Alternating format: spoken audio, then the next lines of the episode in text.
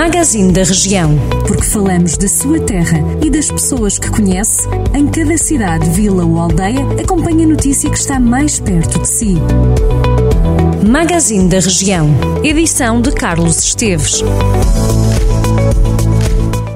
E porque ainda estamos em maré de Natal, dizer-lhe que o Conselho de Carregal do Sal foi palco de uma caminhada de gorros de Natal.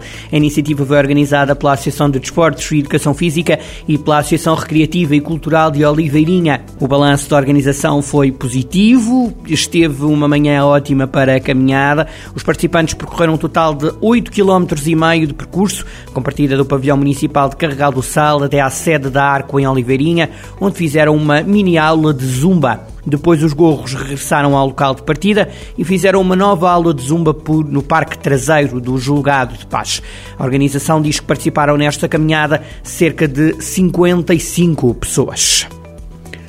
Em São Pedro do Sul, o centro escolar vai acolher os filhos dos profissionais de saúde, das forças de segurança e de socorro, das Forças Armadas e dos serviços públicos essenciais do Conselho durante o período de contenção por causa da Covid-19.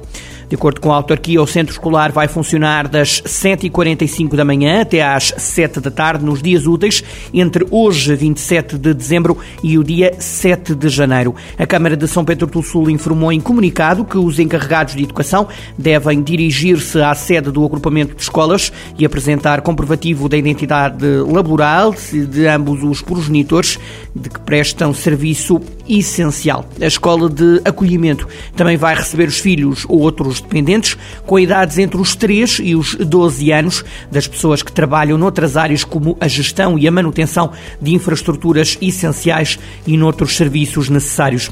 O encerramento das creches e das atividades de tempos livres está entre as medidas anunciadas pelo Governo, que vão entrar em vigor durante as próximas duas semanas. Começaram este sábado, dia 25, e vão terminar a 9 de janeiro, para que assim se tente conter os contactos associados à pandemia.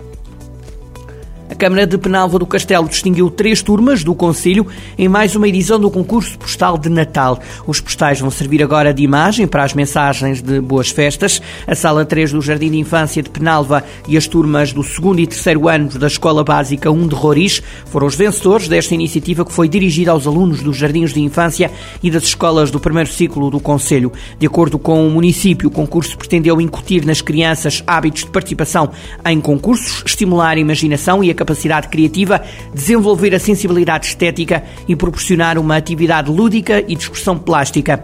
Diz a autarquia que foram apresentados postais de Natal elaborados pelos alunos do Jardim de Infância de Castelo de Penalva, de Corga, de Penalva do Castelo e de Cesures e das escolas primárias de Roriz, Castelo de Penalva, Cesures e Penalva do Castelo. A seleção dos trabalhos admitidos a concurso baseou-se em critérios de originalidade, criatividade e tema adequado à época natalícia. Um homem de 50 anos foi detido por posse de armas e munições proibidas em Castro Daires. Segundo a Guarda Nacional Republicana, o suspeito estava a ser investigado por suspeitas de ameaças de morte com recurso à arma de fogo. Os militares deram cumprimento a um mandato de busca domiciliária que resultou na apreensão de um arsenal que incluía um aerossol de defesa de gás-pimenta, de uma arma branca e de cinco cartuchos de calibre 12.